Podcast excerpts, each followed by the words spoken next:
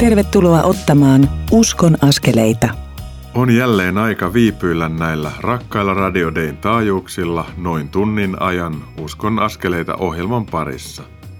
Minä olen Kansanraamattuseuran reissupastori Mikko Matikainen ja toimitan tätä Uskon askeleita ohjelmasarjaa. Ohjelmasarjan tekeminen ei olisi mahdollista ilman sen kustantajia, Kristityt yhdessä rytä ja Kansanraamattuseuraa. Lisätietoja löydät osoitteista kry.fi ja kansanraamattuseura.fi. Tämä ohjelma koostuu kolmesta osuudesta, joissa jokaisessa avaamme kouluttajaystävieni kanssa opetuskeskustelun keinoin Jeesuksen opettamaa elämäntapaa. Käytämme tästä elämäntavasta lyhennettä L10T, jossa L viittaa Luukkaan evankeliumiin – kymmenen sen kymmenenteen lukuun ja tee tapaan elää. Tuosta luvusta löytyvät ne periaatteet, joita soveltamalla opimme elämään Jumalan valona ja suolana tässä ajassa. Viime viikolla kävimme kouluttajakollegoideni kanssa läpi sitä, mistä L10T elämäntavassa on oikein kysymys. Avasimme myös salasiunaamisen, siunaamisen ja anteeksi antamisen näköaloja. Niiden lisäksi puhuimme kohtaamisen, ystävyyden ja ruoan siunaamisen merkityksestä. Tässä ohjelmassa käyn kouluttajaystävieni kanssa myös kolme opetuskeskustelua. Tässä ohjelman ensimmäisessä osuudessa kuulet kohta, kun puhun Matti Mäkisen kanssa auttamisesta, sillä mitä meille on annettu, sekä rukouksen tarjoamisesta toiselle. Ohjelman toisessa osuudessa puhumme Virpi Nymanin kanssa, miten voimme oppia kertomaan Jeesuksesta oman elämäntarinamme tai siihen liittyvän tuokiokuvan kautta. Ohjelman kolmannessa osuudessa puhun Kristiina Nordmanin kanssa elämän jakamisen, rohkaisemisen ja toisen kannustamisen merkityksestä. Yhdessä tämä nyt kuulemasi ja edellinen jakso muodostavat kokonaisuuden, jota uudelleen ja uudelleen kuuntelemalla voit oppia ja palauttaa mieleesi Jeesuksen opettamaa elämäntapaa. Mikäli haluat kuulla näitä tai joitain muita aiemmin lähetettyjä Uskon askeleita ohjelmasarjan jaksoja, niin voit kuunnella niitä suoratoistona menemällä nettisivulle radiodei.fi kautta ohjelmat kautta uskon-askeleita. Nyt siirrymme kuuntelemaan Matti Mäkisen kanssa käymäämme keskustelua aiheesta Auta missä voit. Uskon askeleita. Tässä Mikko Matikainen. Ja Mäkisen Matti. Me puhutaan L10T-askeleesta kolme osana tätä L10T-elämäntapa remonttia. Mikä tämä askel Auta missä voit on, Matti? No mä mielen sen sillä, että voidaan olla niin kuin kristittyinä silmät auki ja me voidaan olla auttamassa ihmisiä niissä tilanteissa, kun me nähdään, että he apua tarvii. Mutta mä oon kyllä aika paljon mieltänyt tämän askeleen myöskin sille, että me oltaisiin kuuntelijoita, oltaisiin kohtaamassa ihmisiä sellaisella tasolla, että me oikeasti kuultaisiin, jos ihmisillä on joku hätä tai niillä on joku ongelma elämässä. Ja sen rukouksen kautta, kun kuuntelee ja rukoilee tämmöisen ihmisen puolesta, niin voi sitten herätä myöskin ajatuksia, että miten mä voisin olla tässä auttamassa. Tosi tärkeää olisi se, että me opittaisiin niin kuunteleen. Ennemmin kuin aina niin kuin tuodaan niin kuin sitä omaa juttua, niin voitaisiin olla kuuntelemassa kun on auki sille toiselle ihmiselle ja kuuntelee samalla Jumalaa ja salasiunaa sitä, niin sitten Jumala voi hoksauttaa meitä siitä, että mitä hän on meille antanut, millä me voitaisiin sitä toista ihmistä auttaa. Tietysti joskus elämäntilanne on semmoinen, että tuntuu, että en todellakaan jaksa, enkä pysty, enkä mitään muutakaan. Mutta sitten oli ihan loistava työkalu, minkä opin silloin aikanaan siltä Willem Sobertilta, kun hän sanoi, että voi aina heittää semmoisen kysymyksen, että, että voiko mä rukoilla tämän asian puolesta, tai sitten jopa avata sitä peliä ihan niin, että sanoo, että onko joku asia sulla, jonka puolesta mä voisin rukoilla. Ja ainakin mulla niin tämä kysymys teki tosi ison prosessin, kun mä tajusin, että Mä en ole ikinä, vaikka mä oon kristitty isä, niin mä en ole esimerkiksi ikinä mun omilta lapsilta kysynyt tätä kysymystä, että onko joku asia, jonka puolesta mä voisin rukoilla. Ja mä muistan, mä silloin saman tien mä soitin mun pojalle ja me juteltiin siinä niitä näitä ja muuta, mutta sitten mä kysyin, että hei, olisiko sulla muuten joku asia, jonka puolesta mä voisin rukoilla? Ja mun poika sanoi heti kaksi asiaa niin kuin ihan tosissaan. Ja mä tajusin, että tämähän niin kuin toimii tämä juttu. Että toihan on niin kuin loistava kysymys, että miksei me niin kuin voida käyttää kristittyinä enemmän tämmöistä, että me avataan samalla sen keskustelun kohtaamisen ja kuuntelun kautta, niin sitä väylää myöskin tuonne ylöspäin. Monet ihmiset sanoo, että ei mulla ole mitään, millä mä voisin auttaa, mutta tässä ei siis puhuta pelkästään rahasta, vaan että jos sulla on taitoja tai välineitä tai tarvikkeita, joita lainaamalla tai käyttämällä sä voit ojentaa auttavan kätesi toiselle ihmiselle. Se on just tätä askelta, auta missä voit. Ja tämä auta missä voit perustuu siihen, että Jeesus sanoo, että parantakaa kaupungin sairaat. No ne Etelä-Afrikasta tajus, että ei kaikki ole sairaita tai että ei voida parantaa kaikkia kaupungin sairaita, vaan ihmisillä on monenlaisia tarpeita ja kipuja. Ja kun me asetutaan rinnalle ja kuunnellaan, ollaan empaattisia, niin se on jo sitä auttamista monella tavalla. Matti, onko sinulla jotain käytännön kokemusta tästä auta, missä voit askeleesta? No tämä on ehkä vähän tämmöinen hölmökin tarina. Mä on tämmöinen hyvä epäonnistuja näissä jutuissa. Mä huomasin, että mun naapuri korjasi autoa ja sillä on samanmerkkinen auto kuin mun pojalla oli siihen aikaan. Ja mä menin sitten katsomaan vähän, että mikä sillä on ongelmana, niin se oli siellä korjaamassa jotain ilmanottotorvea siellä moottoritilassa. Ja mä sitten, hei, mulla on semmoista teippiä, että mä voisin lainata sulle teippiä teippiä. Ja mä sitten kävin kotoa hakemassa semmoista vakuumiteippiä, millä pystyy niin kuin muoviosia tiivistämään ja käyttämään. Ja sanoin, että joo, pidä vaan, että se on tosi hyvä. Ja mä ajattelin, että tämä oli mahtava juttu, että mä pääsin niin kuin näyttämään tällä kristittynä tämän homman. Mutta siinä meni jonkin aikaa eteenpäin, niin sitten se olikin se naapuri soittamassa mun ovikello ja sanoi, että kuule, tarvisitko sä puhallusvillaa? Joo, tota, että kyllä mä voisin tuonne meidän yläpohjaan sitä laittaa paljon. Kun hänellä on jäänyt valtavasti ylimääräistä, kun hänellä puolusvillatöitä tehtiin tässä, että jos sä haluat, niin sä saat kaikki, kun tuut vaan hakemaan. Ja mä sain valtavan määrän puhallusvillaa sieltä tota, tältä mun naapurilta. Niitä rajattiin sinne meidän yläpohjaan ja se oli kova homma. Ja mä menin sitten kysymään, että no et kuule, että mitäs mä oon sulle velkaa tästä jutusta. Vähän olin ymmärtänyt, että saan niin aika halvalla, mutta sitten se sanoi se naapuri, että ei, ei sun tarvitse, ei sun tarvitse mitään maksaa, kato kun sanoit mulle sen teipin. Niin mä sitten mietin vaan sen jälkeen, että se kääntyy vähän niin kuin taas päinvastoin tämä juttu, mutta ehkä se isoin kokemus, niin kuin tuossa kerronkin, niin on se, että tarjoaa niin kuin tavallaan sitä, että mä voin rukoilla tämän asian puolesta. Ja mä oon huomannut, että se koskettaa tosi monia ihmisiä, että jos he kokee, että on ihmisiä, jotka niin kuin oikeasti lupaa kantaa näitä asioita monilla ihmisillä ei ole sellaisia ikään kuin luottoihmisiä, keneltä voisi kysyä niin kuin rukousapua, niin silloin jos voi olla tällainen ystävä, niin mä koen sen tosi niin kuin hienoksi tehtäväksi. Oli Matti hieno tarina naapurista ja naapuriavusta, joka kääntyi toistepäin, mutta mulla on ollut ja on semmoiset niin kuin maailman parhaat naapurit, että silloin kun mulla oli selkähajalla ja mä en pystynyt mitään tekemään yli vuoteen, niin muistan, kun olin tuossa pihalla, raahustelin tuonne postilaatikolle ja naapurin äijä tuli siihen ja sanoi, että me meinataan vaihtaa renkaat huomenna, että annakko auton avaimet niin, ja näytät, että mitkä renkaat menee minkä auton alle, niin me vaihdetaan ne samalla. Ne vaihtoi meidän kahteen autoon, niin ainakin pari kertaa tämän kausirenkaan vaihdon. Ja kerran mulla oli toisessa autossa rekkari vinossa, kun sieltä oli pultti ruostunut poikki siitä rekkarista ja katoin sitä ja ajattelin, että harmi, että mun pitää lähteä keikalle, että en mä ehdi tuota korjata. Ja sitten kun mä tulin takaisin, niin se oli laitettu uudet ruuvit ja pultit siihen ja Mä katselin sitä ihmeessä ja ajattelin, että mitä tässä on tapahtunut. Sitten kuului naapurin miehen ääni takaa, että no me katsottiin tuon toisen kanssa, että sulla on rekkari vinossa ja kaiveltiin vähän autotallista osia ja laitettiin se kuntoon. Et kai saa vihane ja mua nauratti, että en tietenkään ole vihane, päinvastoin, että tosi kiitollinen. Ja jotenkin musta tuntuu siltä, että jos me liikaa analysoidaan sitä, että mitä me tehdään, niin me tehdään kaikesta perusauttamisesta peruslähimmäisyydestä jotakin semmoista omituista vaikeaa.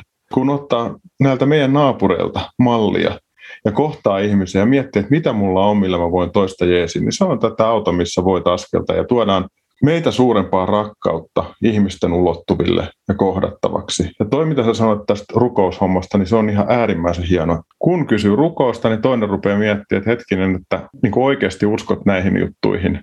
Ja silloin aukeaa se mahdollisesti hengellinen keskustelu siitä, että mitä sä ajattelet Jeesuksesta. Ja sitten mä ajattelen tuosta auttamisesta kyllä vielä yhden näkökulman haluaisin tuoda siinä esille, että kun Jeesuskin täällä silloin, kun hän vaisi ihmisenä maan päällä, niin ei hänkään pystynyt niin auttamaan kaikkia. Hän oli rajallinen. Ja tietysti nyt kun me ollaan seurakuntana ikään kuin täällä hänen ruumissa, niin meillä on paljon enemmän mahdollisuuksia, mutta silti meilläkin elämässä saattaa olla niin kuin se, että me voidaan nähdä niin, kuin niin valtavasti sitä autettavaa meidän ympärillä, että me tuntuu, että me niin kuin jotenkin läkähdytään sen kuorman alle. Niin mä ajattelin, että se on aika viisasta se, että jos me voidaan niin kuin rukoilla ja vähän niin kuin kysellä Jumalalta, että mikä on se mun paikka auttaa. Että jos nyt ajatellaan vaikka rahallista tukemista jossain evankeliumin työssä, niin se on ihan hyvä kysyä Jumalalta, että, että mitä sä haluat, että missä just mä olisin mukana. Ja mä uskon, että kun meillä on elävä Jumala, niin hän myöskin niin kuin näyttää meille niitä paikkoja, missä me oikeasti sit voidaan panostaa niitä meidän vähiä resursseja sen mukaan, kun me pystytään. Ja tietysti tämä jokapäiväinen auttaminen, se on sitten taas niin kuin se, mikä kuuluu niin kuin siihen luonnolliseen elämään. Jaakobin kirjeen toisessa luvussa, jakeessa 15-17, jos veljenne tai sisarenne ovat vailla vaatteita ja joka päivästä ravintoa, niin turha teidän on sanoa, menkää rauhassa, pitäkää itsenne lämpimänä ja syökää hyvin, jos ette anna heille, mitä he eläkseen tarvitsevat. Näin on uskonkin laita. Yksinään ilman tekoja se on kuollut. Mä jotenkin ajattelen tämän kohdan sillä tavalla, että mä en voi auttaa kaikkia maailman ihmisiä, mutta niitä ihmisiä, jotka on lähellä, siihen mua kutsutaan ja siinä usko näkyy. Ja sitten jos Jumala antaa laajempia näkökulmia ja laajemman kutsun auttaa. Ja sitten hän antaa, mutta hän antaa siihen myös resurssit ja välineet ja tyyppejä lisää rinnalle. Että aina mä en pysty itse vastaamaan johonkin juttuun, mutta mä voin ehkä vastata kaverin kanssa siihen asiaan. Itse asiassa hirveän luonteva juttu on aina kysyä toisaalta, mitä sulle kuuluu. Ja joskus ihminen aukaisee enemmän sitä, mitä hänelle kuuluu, joskus vähemmän. Kun ihminen kertoo jotakin, mitä hänelle kuuluu, niin sitten me voidaan siitä syvennellä että mitä sä toivoisit tässä asiassa. Tai niin kuin sä Matti sanoit, että onko tässä jotakin sellaista, minkä puolesta mä voisin rukoilla. Me ollaan puhuttu Luukas kympissä siitä, että tämä on salasiunaamista, tämä on kohtaamista ja nyt, että tämä on auttamista. Ja sä oot Matti sanonut hienosti, että me voidaan tarjota rukousta. Ja sitten joskus ihmiset kysyvät, että pitää rukoilla ääneen vai hiljaa. Mä ajattelen, että salasiunaamisessa on loistava rukoilla hiljaa, mutta etsiä koko aika tilaisuutta siihen, että voi myös rukoilla ääneen koska kun me rukoillaan ääneen, niin se tulee näkyväksi ja usko tulee, niin kuin sanotaan, kuulemisesta. Riippumatta siitä, tietääkö ihmiset, ollaanko me uskos vai ei, niin he katsovat meidän käytöstä. Jos me toimitaan kohteliasti, niin sekin on jo auttamista, että me rohkaista. Mitä sä ajattelet, Matti, tästä? Useasti voi tulla se tilanne, että jos me kysytään ihmiseltä, että saanko mä rukoilla tämän asian puolesta, niin moni ihminen saattaa odottaa just sitä, että me rukoillaan sitten saman tien siinä hetkessä. Osa se voi tietysti niin kuin hämmentää ja pelottaakin. Ja, ja varmaan on ihan sama, mehän voidaan sanoa, että mä muistan tätä iltarukouksissa tai muuta. Mutta sitten jos tulee sellainen tilanne vaikka kaupassa, että me rukoillaan toisen ihmisen puolesta, niin ei me tarvitse mennä polvilleen sinne kaupan käytävälle ja pistää silmiä kiinni ja olla jotenkin sillä niin kuin kummajaisia, niin että sitä toista alkaa niin kuin hävettää, että mitä tässä tapahtuu, vaan mehän voidaan tehdä se hyvin luontevasti jutellen rinnalla ollen, niin vähän niin kuin sillä, että ympärillä olevat ei edes tajua sitä, että mistä on kyse, että me ollaan niin kuin rukoilemassa niin kuin siinä asioiden puolesta.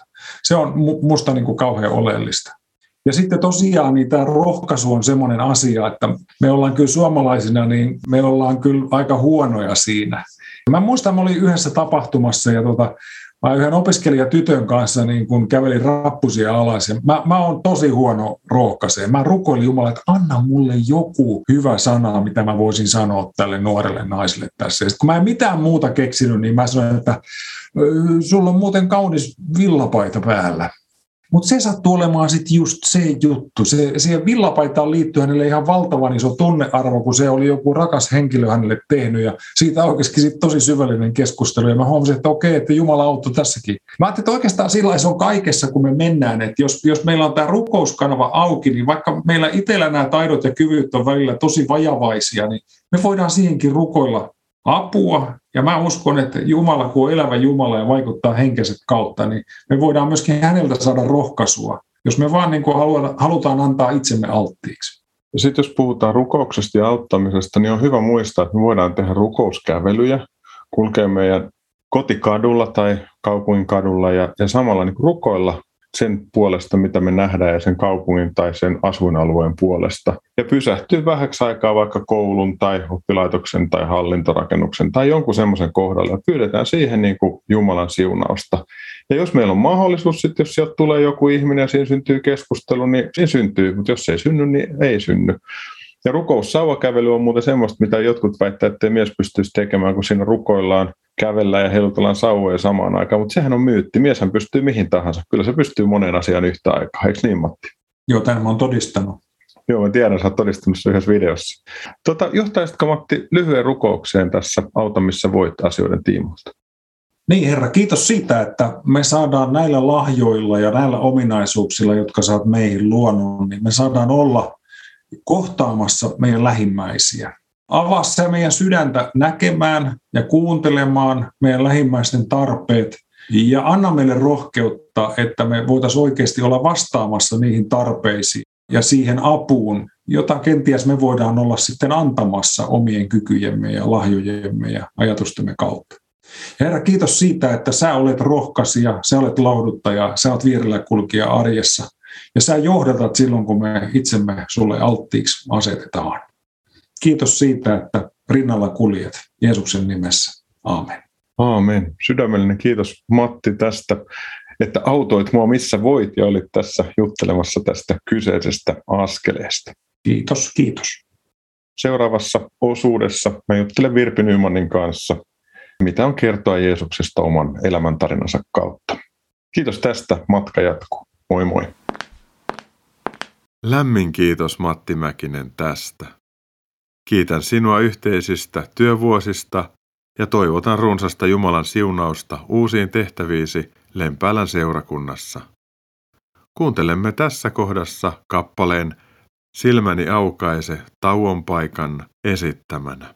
Tuon kappaleen myötä siirrymme tämän uskon askeleita ohjelman toiseen osuuteen, jossa käymme Virpi Nymanin kanssa opetuskeskustelun Miten voimme kertoa Jeesuksesta oman elämän tarinamme tai siihen liittyvän tuokiokuvan kautta? Kanavalla kannattaa pysyä.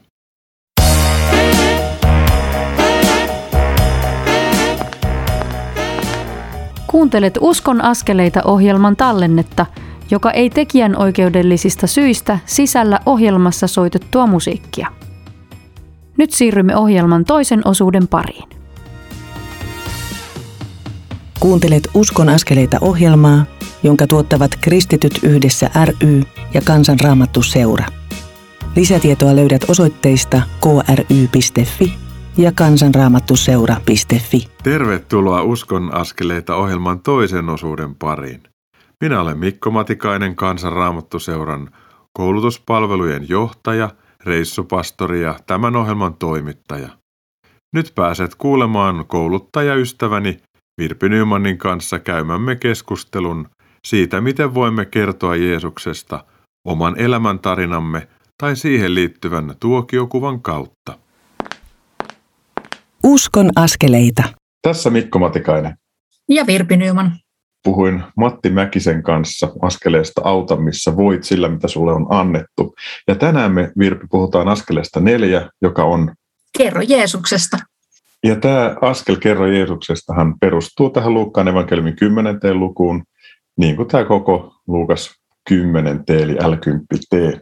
Jakeesta yhdeksän voin lukea sen loppuosan. Kertokaa kaikille, Jumalan valtakunta on tullut teitä lähelle. Ja tämä on hyvin henkilökohtainen teitä tai sinua lähellä. Pietarin kirjeessä on jae, mikä siellä löytyy? Ensimmäinen Pietarin kirja luku 3 ja jae 15. Pyhittäkää Herra Kristus sydämessänne ja olkaa aina valmiit antamaan vastaus jokaiselle, joka kysyy, mihin teidän toivonne perustuu. Tuo on mielenkiintoinen näkökulma, että olkaa aina valmiit antamaan vastaus, kun joku kysyy. Eli me ei välttämättä tarvitse työntää meidän vastausta silloin, kun toinen ei kysy. Mutta toi valmiina oleminen on tässä aika oleellinen asia.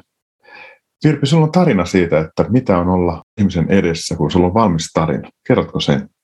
Joo, siis mullahan tausta on se, että mä en ollenkaan ollut itse sinut sen kanssa, että todistaisin uskostani, mutta kävin kursseja ja itsekin valmistelin oman todistukseni. Ja sitten päädyin boksin lähetykseen. Eli käveltiin ää, opiskelija-asuntoihin ja tehtiin semmoista uskonnollisuuskyselyä oman parin kanssa. Ja eka ovella hämmästykseksemme oli nuori opiskelija nainen, joka suostui haastateltavaksi ja lopussa oli kysymys, haluatko kuulla, miksi minä uskon Jeesukseen, jolloin hän vastasi, että joo, haluan kuulla. Ja mulla oli story valmiina, koska mä olin harjoitellut sen jollakin tämän tyyppisellä kurssilla, että mitä mä kertoisin. Ja mä kerroin hänelle lyhyesti siitä, että tulen kodista, jossa ei hengelliset asiat sillä tavalla ollut läsnä. Kävin kyllä rippikoulun sun muuta, mutta ne ei ollut mulle henkilökohtaisesti totta. Paitsi sitten, kun Jumala alkoi vetää puoleensa. Mun isosisko tuli ensin uskoon. Siitä alkoi mun etsikkoaikani. Ja päädyin siihen tilanteeseen, että johdatusten kautta, joka on pidempi story, olin erässä tilanteessa, jossa kuulin evankeliumin, koin synnin tunnon ja koin, että tonne mä haluaisin Jeesuksen luo, mutta en pääse. Mutta olin siinä vaiheessa jo raamattupiirissä ja raamattupiirissä, kun kerroin tämän ongelmani, että haluaisin uskoa, mutta kun ei miltään niin kuin tunnu. Joku kysyi mutta yksinkertaisen kysymyksen, ootko pyytänyt syntejäs anteeksi? Mä sanoin, että olen pyytänyt, mutta ei tunnu miltään. No mutta uskot sä tähän lupaukseen, raamatun lupaukseen, joka pyytää syntejä anteeksi, saa anteeksi. Jos on noin yksinkertaista, niin uskon. Ja siitä lähti se mun uskon tie. Ja käytännössä tämän kerroin siellä boksilähetyksessä. Ja se tyttö sanoi siinä, että tiedätkö, että ihan, mä oon jotenkin miettinyt ihan noita samoja juttuja. Se tuli niin kuin kerta kaikkiaan tilatusti ja mä olin ihan hämmästynyt, että ihanko totta. Tämä mun tarinani oli se, joka oli häntä varten. Uskomatonta. Ja meillä jokaisella on oma tarina siitä, miten taivasten valtakunta, Jeesus Kristus on tullut meitä lähelle, jos me uskotaan kerran häneen. Sulla on tämmöinen, että sulla ei ollut tunteita, ja mulla taas on sellainen tarina, mä sanon ihan pikaisesti, mä olin riparilla, mä olin yksin, mä olin yläkerrassa, katsoin peiliin, ketään muuta ei ollut paikalla, kukaan ei rukoillut mun puolesta, niin ulkopuolelta minun tuli lämpö, joka levisi mun koko kroppaan, ja mä tajusin, että mä oon rakastettu.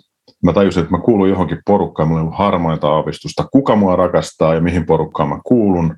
Ja sitten sen tulevan talvikauden aikana palaset loksahteli kohdalle. Mulla oli ensin tunne, mutta sitten mun järki pisti hanttiin ja sitten mun piti miettiä koko universumin syntymistä tällaista. Se on mun tarina, että ensin niin hölvähti tunteet ja sitten niin järjen kautta piti pohtia, että voiko tämä olla totta. Sulla oli se, että ei ollut tunteita, järjen kautta pohdit ja nyt varmasti on myös niitä tunteitakin tässä matkan varrella ollut. Eli jokaisella on tarina ja tarinaa voi harjoitella.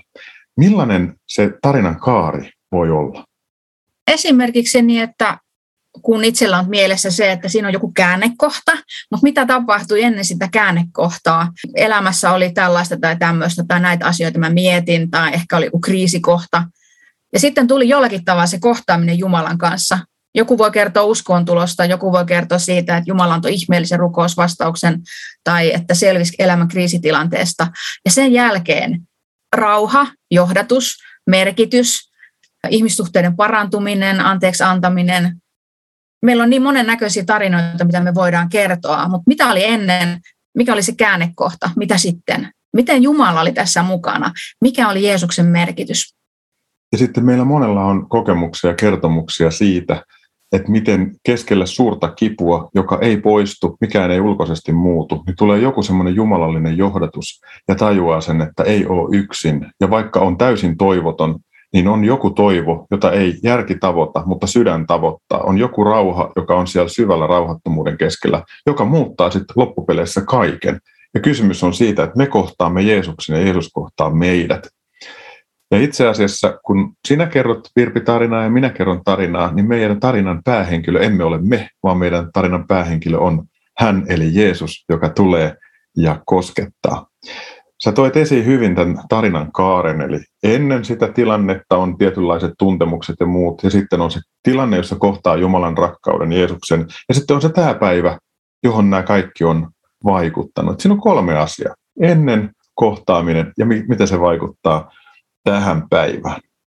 Ihmiset ei välttämättä samaistu meidän siihen tarinaan, mutta he samaistuu niihin tunteisiin, mitä meillä on, koska jokaisella ihmisellä on tunteita tai kokemuksia, ja sen takia, kun kertoo tarinansa, niin kannattaa kertoa aina, että mitä minusta tuntui missäkin vaiheessa, ja miten tämä Jeesuksen kohtaaminen muutti kaiken. Mutta mitä Virpi, jos haluaisin antaa lisää sen tarinan lisäksi, jos toinen on kysynyt, niin millaisia välineitä on olemassa? No sitten jos on niin haluaa olla rohkea ja pistää tarinansa muidenkin näkyville, niin voi mennä vaikka mystory.me-sivulle. Sieltä voi katsoa toisten tarinoita, pistää vaikka somessa jakoon jonkin tarinan. Facebookin kaveri voi vaikka katsoa, että hei, täällä on tämmöinen kolmen minuutin video, katsonpa sen. Ja se voi häntä puhutella. Sinne voi tehdä myös oman tarinansa videona tai kirjallisesti tai sekä että oikeastaan. Se on yksi mahdollisuus. Että jos et uskalla pistää omaa naamaas näkyville, niin voi linkata muiden tarinoita nähtäville. Tai sitten, että jos pääsee jotenkin kertoa sille kaverille omasta uskostansa, ja tuntuu, että tarvitsee jotain kättä pidempää, niin sitten voi vinkata sellaisen sivun kuin thefor.com. Se on käytännössä evankeliumi pähkinänkuoressa. Sekin on lyhyinä videoina ja neljän askeleen avulla. Ensin se, että kuvassa on sydän. Jumala rakastaa jokaista ihmistä ja haluaa, että jokainen ihminen eläisi yhteydessä Jumalan kanssa. Mutta sitten toinen kuva, siinä on jakomerkki, joka tarkoittaa sitä, että tähän tuli joku erottava tekijä väliin. Että mulla ei olekaan sitä yhteyttä elävän Jumalan kanssa. Miksei ole? No siksi, koska välissä on synti. Kolmas on risti. Kristityt ymmärtää aika nopeasti, mistä on kysymys. Risti oli vastaus siihen synnin ongelmaan. Se yhteys on mahdollista Jeesuksen kautta. Syntyy yhteys elävän Jumalan kanssa. Ja sitten on kysymysmerkki vielä viimeiseksi. Nyt kun tämän kaiken mä tiedän järjellä, niin mitä tämä mulle merkitsee? Haluanko mä kenties nyt olla siinä kohdassa, että mä haluan tuon saman yhteyden Jumalan kanssa? Niin voi vaikka vinkata tämän sivun, että hei, käy katsoa noin videot tuossa ja palataan sitten asiaan ja jutellaan vähän lisää. Ja sillä sivustolla the4.com, niin siellähän on myös semmoinen rukous, jonka voi lausua, jos tulee sille paikalle, että haluaa, niin kuin sä Virpi halusit sanoa Herralle, että kyllä. Ja siinä on myös, että tunnustan, että olen kulkenut omia polkuja ja käännyn nyt sinun puolesi. Eli siinä on se synnin tunnustus myös mukana, että se on erittäin hyvä sivusto. Ja on hyvä harjoitella niin kuin omin sanoin se, että sanottaa sydämen, jakomerkin, ristin ja kysymysmerkin mulle itselleni, kun mä katson sitä jakomerkkiä, niin on tärkeää myös sanoa, että synti rikkoo mun suhteeni Jumalaan, mutta se rikkoo mun suhteeni myös lähimmäisiin, se rikkoo myös mun minäkuvani loppupeleissä ja risti vastaa kaikkeen tähän. Ja toi, mistä me aloitettiin, toi Pietarin kirjeen kohta, olkaa valmiita aina vastaamaan, kun teiltä kysytään, niin meidän tulisi elää niin, että ihmiset kysyy. Luukas 10 nämä edelliset askeleet, siunaa anna anteeksi, kohtaa siunaa ruokasi, oo aterian yhteydellä, auta missä voit, osoita Jumalan rakkautta sillä, mitä sulle on annettu, niin nämä kaikki kolme näkökulmaa voi herättää ihmisissä kysymyksen, että miksi sä elät tolla tavalla. Voi sanoa, että koska mua on rakastettu niin paljon. Ja rakkaus jotenkin, se on mun koukku, että ihmiset kysyvät, kuka sua on rakastanut. Ja sitten voi sanoa, että mä voin kertoa sinulle kolmen minuutin tarinan ja ihmiset tarttuu siihen. Just se kolme minuuttia on sen takia tärkeää, että ihmiset jaksaa kuunnella sen. Jos herää kysymys ja he kysyy sen kysymyksen, sittenhän se muuttuu keskusteluksi. Sen jälkeen se kolme minuutin sääntö ei enää pidä paikkaansa, vaan sitten se on vuoropuhelua. Jumalalla on jokaiselle ihmiselle oma HOPS, eli henkilökohtainen opiskelu- ja pelastussuunnitelma. Miten se näkyy siinä, kun sä kohtaat toisen ihmisen? Jokaisella ihmisellä on hyvin oma aikataulu että miten Jumala puhuttelee ja, ja vetää puoleensa. Mehän ei tiedetä, missä se meidän kohtaama ihminen menee. Voi olla, että me ollaan hänen matkan alkupäässä, jolloin me ollaan herättämässä ensimmäistä kertaa näitä kysymyksiä hänen mieleensä, että kuka tämä Jumala on, olisiko se oikeasti kiinnostunut mun elämästä. Sitten hänellä saattaa mennä vaikka vuosia, hän kohtaa seuraavan ihmisen, jonka kanssa hän käy jonkun seuraavan lyhyen keskustelun. Ja sitten jossain kohdin joku meistä voi olla siinä kohdassa, että Jumalan pyhä henki on kypsyttänyt tämän ihmisen jo siihen kohtaan, että nyt on se päivä. Nyt on se päivä, kun mä haluan yhteyden elävän Jumalan kanssa, Jeesuksen kanssa. Ja se onkin sitten riemun päivä, jos siihen tulee. Mutta yhtä lailla ne kohtaamiset siinä matkalla, siinä prosessissa ovat tärkeitä, koska ne ovat aina yksi etappi matkalla kohti Jeesusta. Ja se antaa ainakin mulle semmoisen rentouden, että mun ei tarvitse niin väkisin saada koko prosessia kuljetettua maaliin, vaan mä tajuan, että nyt mä oon tässä kohdassa ja mä vaan rakastan toista ihmistä Kristuksen rakkaudella. Katon, miten pyhä henki sitä sitten johdattaa. Ja kun se kohtaaminen on ohi, ihminen kävelee poispäin, niin mä salasiunaan häntä ja ajattelen, että Herra, johdata tätä ihmistä. Kysymys on prosessista, niin kuin sä sanoit hienosti. Sulla on joku vanha hyvä motto, mikä se on, Virpi? Minulla on aikanani itse opetettu tämä motto ja se on edelleen hyvä ja paikkansa pitävä. Meidän tehtävämme on kertoa Kristuksesta pyhän hengen voimaan luottaen. Jumala pitää huolta tuloksista. Se on muuten hyvin sanottu.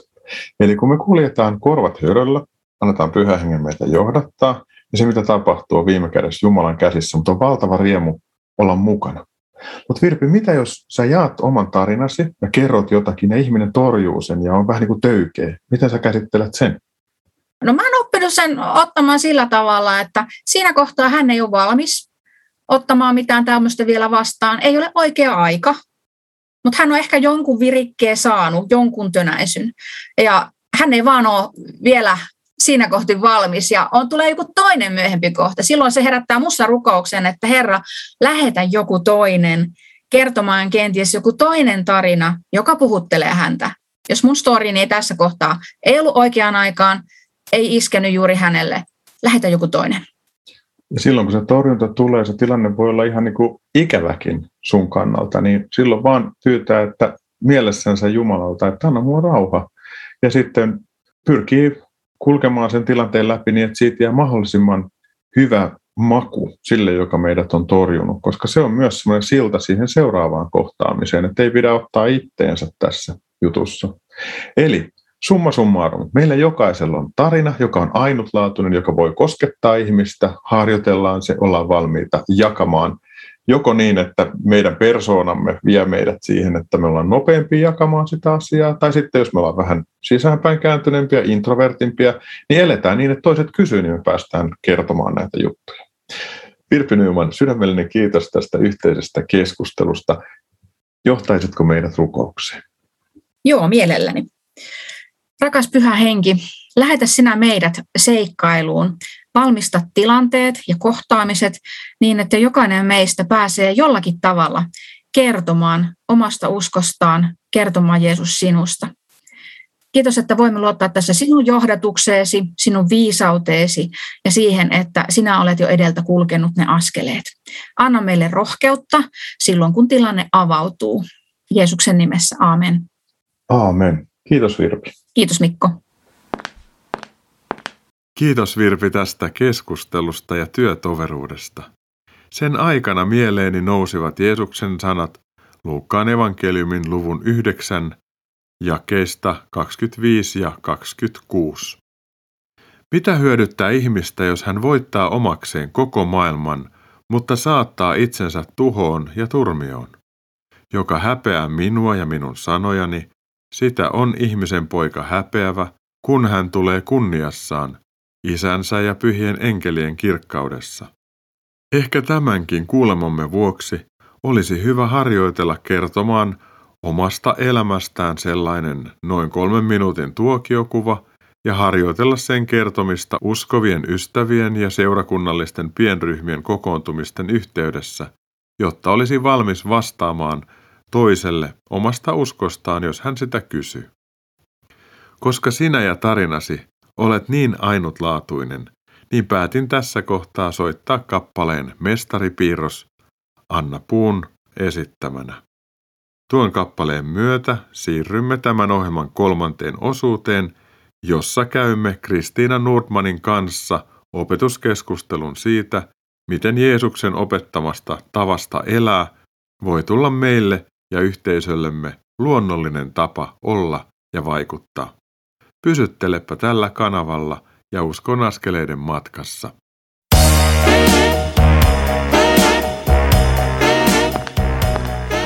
Kuuntelet Uskon askeleita ohjelman tallennetta, joka ei tekijän oikeudellisista syistä sisällä ohjelmassa soitettua musiikkia.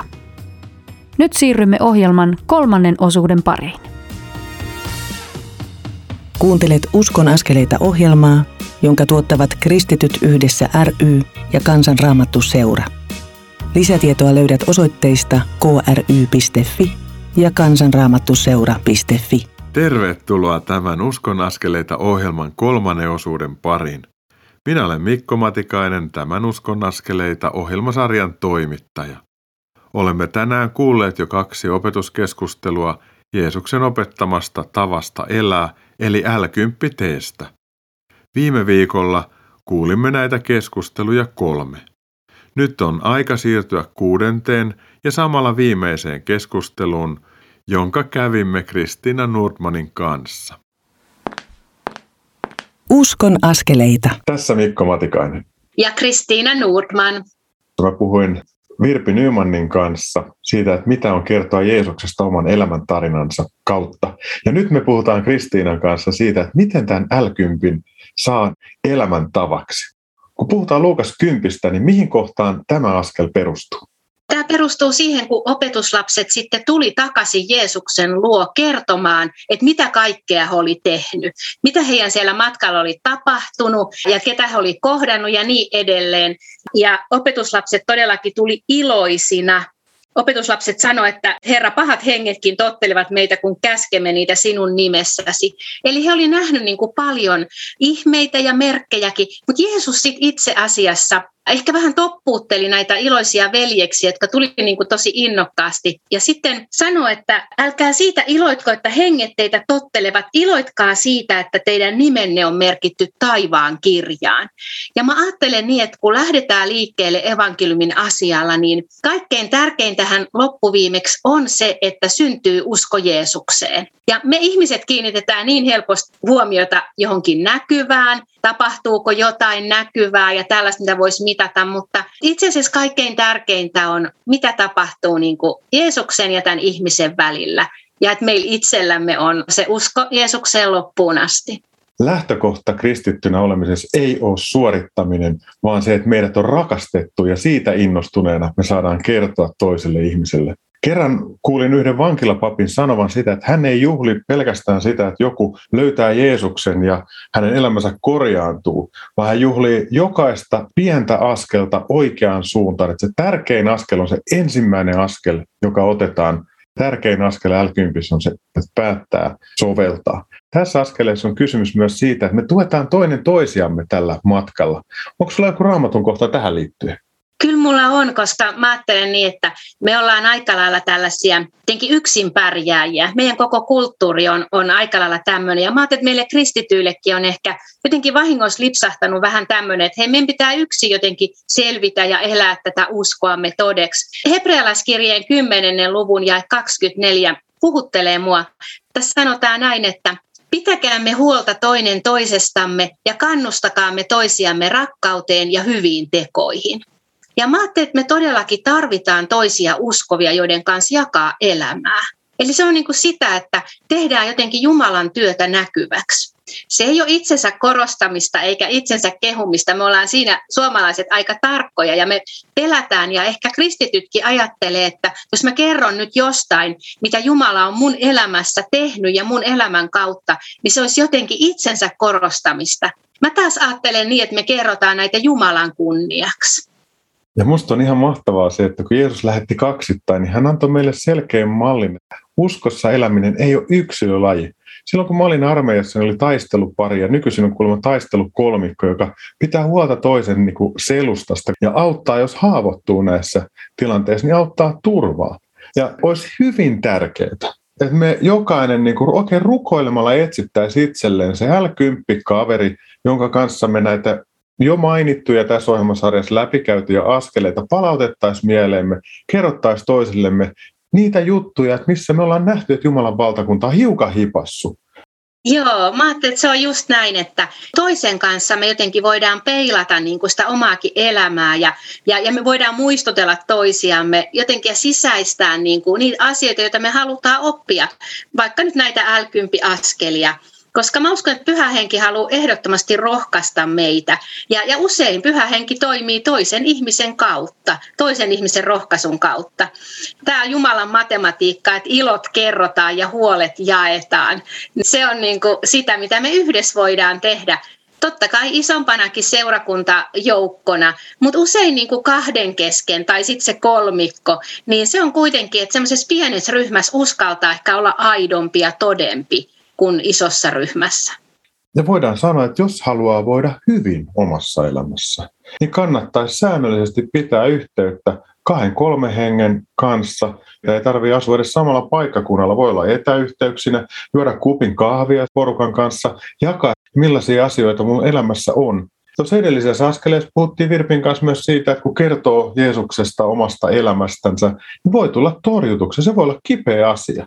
Ja sitten jos on kaksi tai kolme, jonka kanssa voidaan jutella ja rukoilla sen ihmisen puolesta, joka ei ihan tajunnut sitä asiaa, mitä yritettiin sanoa, niin siitä tulee vapaaksi ja sitten toinen ihminen, joka torjuu, niin tulee siunatuksi. Eli ilot kerrotaan, huolet jaetaan. Se on mahtavasti sanottu. Kiitos Kristiina. Sulla on varmaan ajatus myös siitä, että kun meillä on tavoitteellista jakamista ihmisten kesken, nämä kaksikot, kolmikot, niin miten me voidaan tavoitteellisesti viedä siunausta eteenpäin ja tehdä elämäntapaa eläväksi? No esimerkiksi tämä valitse viisi. Musta se on ihan paras juttu. Mä että me tarvitaan tosi käytännöllisiä, konkreettisia välineitä.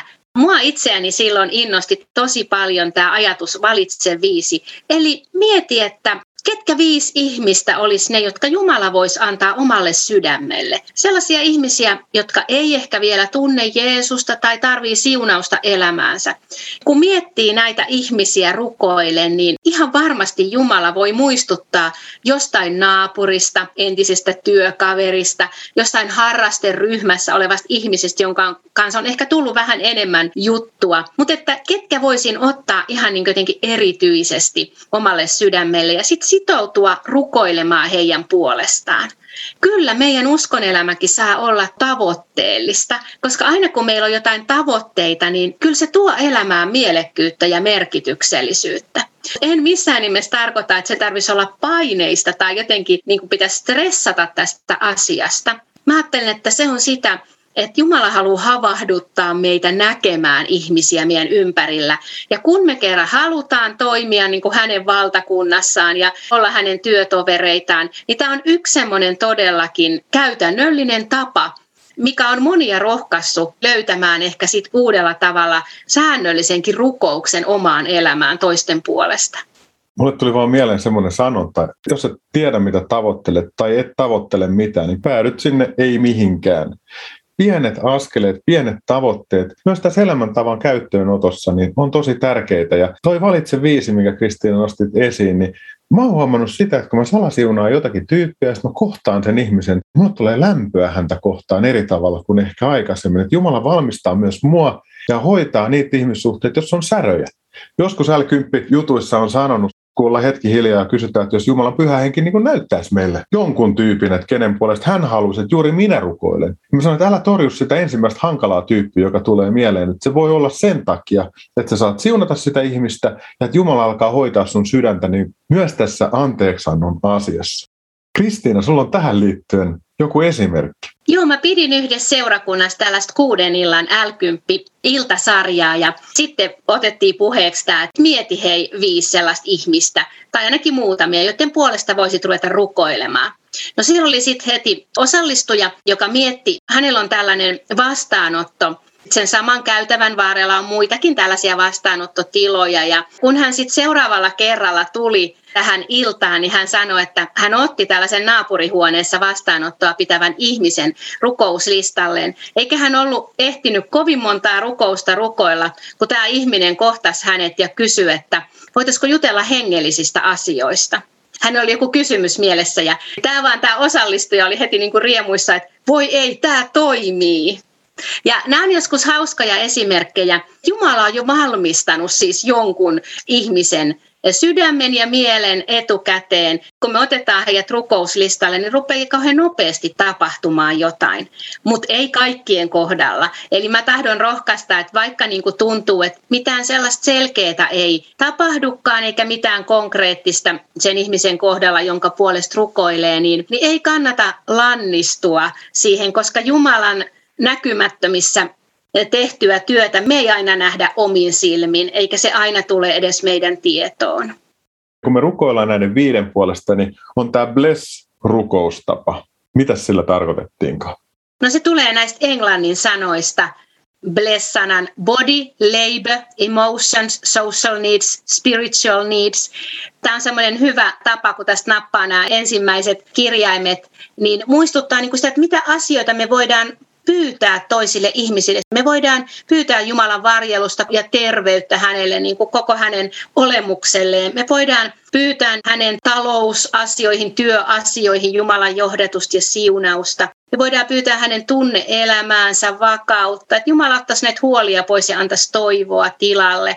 Voidaan rukoilla ihmissuhteiden puolesta, perhesuhteiden, työsuhteiden ja sitten toki vielä nämä hengelliset tarpeet ja asiat, että ihminen rupeisi miettimään näitä Jumalan juttuja ja hengellisiä asioita ja voisi niin kuin kohdata ihmisiä, jotka voi niin kuin häntä auttaa eteenpäin sitten siinä hengellisessäkin etsinnässä. Ja aina voi pyytää sitä, että pyhä henki herättelee näissä ihmisissä kysymyksiä, että onko elämää kuoleman jälkeen, onko tässä elämässä mitään järkeä ja näin pois. Ja sitten jos haluaa vain yksinkertaisesti rukoilla tuon ihmisen puolesta eikä tiedä oikein miten, niin voi käyttää Herran siunausta ja sanoa siihen vaikka sen ihmisen nimen. Mutta Kristiina, tota, miten me voidaan ylläpitää tämä elämäntapa tai oppia sitä? Siihenhän löytyy paljonkin vinkkejä, miten uusi tapa opitaan ylipäätään, jos haluaa minkä tahansa tavan oppia. Mä kuuntelin just liittyen kirjallisuuden lukemiseen niin siitä, että aloita sivu kerrallaan. Mä ajattelisin, että kolme tämmöistä näkökulmaa voisi olla, että ensin nimeää sen tavan, minkä tahtoo oppia. Eli jos haluat pitää yllä l askelia, tai sitten tämä rukous viiden ihmisen puolesta, niin jos se on se juttu, mitä sä nyt haluat ottaa tavaksi, Toinen askel on se, että luo joku muistuttaja. Mä jaan yleensä omissa näissä l illoissa ja viikonlopuissa jonkun nauhan osallistujille, vaikka vain yksinkertaisen villalangan, johon voi tehdä viisi solmua. Ja, ja se on tavallaan se muistuttaja. Se sitten lojuu pöydällä tai on sun kalenterin tai raamatun välissä. Eli tämmöinen muistuttaja, se voi olla sitten Domini Lifein rukoussovellus, mikä sulla on omassa kännykässä se voi olla se L10-kaveri, mutta kuitenkin, että on joku tämmöinen muistuttaja. Ja sitten kolmantena tämä motivoituminen, eli mieti hyötyjä. Mitä tämä hyödyttää, että sulla on tällainen tapa? No ensinnäkin mä ajattelen, että tämä on todella Jumalan mielen mukaista. Sanahan kehottaa meitä näin toimimaan, että me siunataan toisia ihmisiä ja voidaan sillä lailla niin kuin edistää Jumalan valtakuntaa ja olla osa sitä me nähdään ja kuullaan rukousvastauksia, omia, ja sitten kun meillä on se pieni ryhmä tai se älkympi kaveri, me saadaan kuulla toisten rukousvastauksia. Ja kyllähän se motivoi. Ei ne tarvi aina tapahtua itselle. Me ei ehkä saada aina sellaisia rukousvastauksia, mitä me toivotaan. Mutta mun omaa uskoa vahvistaa aivan valtavasti se, että mä saan kuulla, mitä Jumala tekee jonkun toisen ihmisen kautta. Ja se todellakin niin kuin auttaa mua sinnikkäästi ottamaan näitä pieniä uskonaskelia. Ja tähän liittyen olisi ehkä mielenkiintoista tehdä niin, että raamattu- ja rukouspiiri olisi vuoden ajan l piiri tai sitten, että raamattupiirin tai rukouspiirin alussa aina käytäisiin joku l näkökulma, puhuttaisiin siitä ja sitten rukoiltaisiin sen mukaisesti. Ja sitten missä kaksi tai kolme on koolla, tekee rukoussopimuksia, niin voisi näissä piireissä myös tehdä rukoussopimukset, että ihmiset rukoilisivat ääneen tai hiljaa niiden viiden tyypin puolesta, joten joka tapauksessa hauduttaa armolle auki niin se on sitä yksimielistä rukousta. Ja sitten se, että mä opin ainakin itse eniten siinä, että mä kerron kaverille, että mitä mä yritän harjoitella. Ja kun on itse valmentamassa l juttu eri puolilla Suomea, niin aina hoksaa, että hetkinen, tämä on pudonnut tämä pallo multa. Kun jakaa ja keskustelee ja, ja antaa toiselle tämän lahjaksi, niin siinä oppii myös tosi paljon. Kristiina Nurman, älyttömän iso kiitos siitä, että me ollaan saatu puhua tästä askeleesta. Johdattaisitko lyhyesti sellaisen rukouksen, joka auttaa meidän kuulia ottamaan näitä askeleita ja pysymään tässä elämäntavassa tai omaksumaan se omalle kohdalle? Rakas taivaallinen Isä, kiitos siitä, että olet antanut sanan ja sanan kautta me ymmärretään, mikä sun tahto on meidänkin elämässä. Herra, me iloitaan siitä palautteesta, jonka Jeesus antoi opetuslapsille, että iloitkaa siitä, että nimet on taivaan kirjassa. Kiitos, että me saadaan olla mukana tässä työssä, viemässä evankeliumia eteenpäin, tosi yksinkertaisin askelinkin, siunaamassa ihmisiä, rukoilemassa heidän puolesta. Ja nytkin pyydän, että tässä kun yhdessä kuulijoidenkin kanssa rukoillaan, niin anna meidän sydämelle niitä ihmisiä, kenen elämään sä tahdot vaikuttaa ja kenen elämään me ehkä voidaan oman siunaamisen, rukouksen, auttamisen, ystävystymisen, kohtaamisen kautta vaikuttaa niin, että sun tunteminen lisääntyy. Kiitos, että sä oot tässä kaikessa mukana ja sä oot kaiken alulle panija ja sä olet se meidän todellinen l kaveri, joka kuljet aina meidän kanssa, etkä koskaan jätä meitä yksin. Herra, anna meidän nähdä toiset ihmiset sun silmin ja löytää meille niitä läheisiä ihmisiä, kenen kanssa voidaan elämää jakaa ja kaikkea sitä, mitä sä teet meidän elämässä ja meidän kauttamme toisten ihmisten elämässä. Siunaa meitä kaikkia Jeesuksen nimessä. Aamen. Aamen. Kiitos Kristiina tästä yhteisestä hetkestä. Kiitos samoin sinulle Mikko. Ja kiitos sulle kuulija, että oot ollut mukana tässä L10-matkassa. Nyt ei muuta kuin tavoitteellisesti toimimaan niin, että tästä tulee sun elämäntapa ja sun seurakunnan elämäntapa, että me ollaan kaikki valmiina tekemässä hommia, että Jumalan valtakunta voi tulla ihmisille todeksi. Ei muuta kuin siunausta ja moi. Moi moi. Annan nyt muutaman ajatuksen tänään kuulemiimme L10T-opetuksiin liittyen. 1. Kuuntele ja kysele, kun keskustelet toisen kanssa. Pyydä Jumalaa hoksauttamaan sinua, jos voit omalta pieneltä osaltasi tarjota toiselle apua tai pyytää sitä häneltä. 2. Opettele sanomaan, että sinua koskettavat toisen sanat, kun hän kertoo omista asioistaan, ja että sinua alkaa rukoiluttaa. Kysy sitten, saatko lyhyesti rukoilla toisen asian puolesta tuossa hetkessä. Rukoile Jeesuksen nimessä. 3. Mieti jokin tuokiokuva elämästäsi, jonka kautta voit toiselle kertoa, miksi uskot Jeesukseen ja mitä hän merkitsee sinulle vapahtajana, lohduttajana, parantajana tai toivon antajana. 4. Pohdi, kenen kanssa voisit alkaa elämää hieman tavoitteellisemmin kristittynä. Kuunnelkaa nämä tänään ja edellisen viikon ohjelmat yhdessä. Keskustelkaa niistä ja lähtekää liikkeelle. Nämä kuulemasi virkkeet löydät jonkun ajan kuluttua myös uskonaskeleita Facebook-seinältä.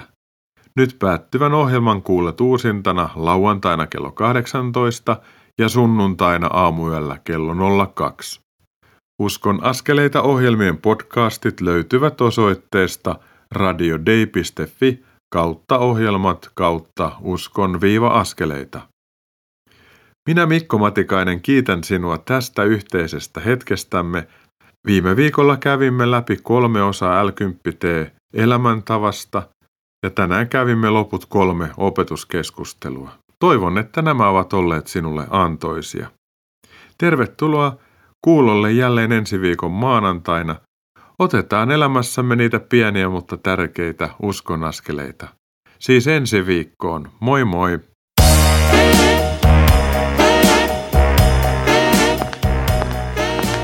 Kuuntelit juuri Uskon askeleita ohjelman tallenteen.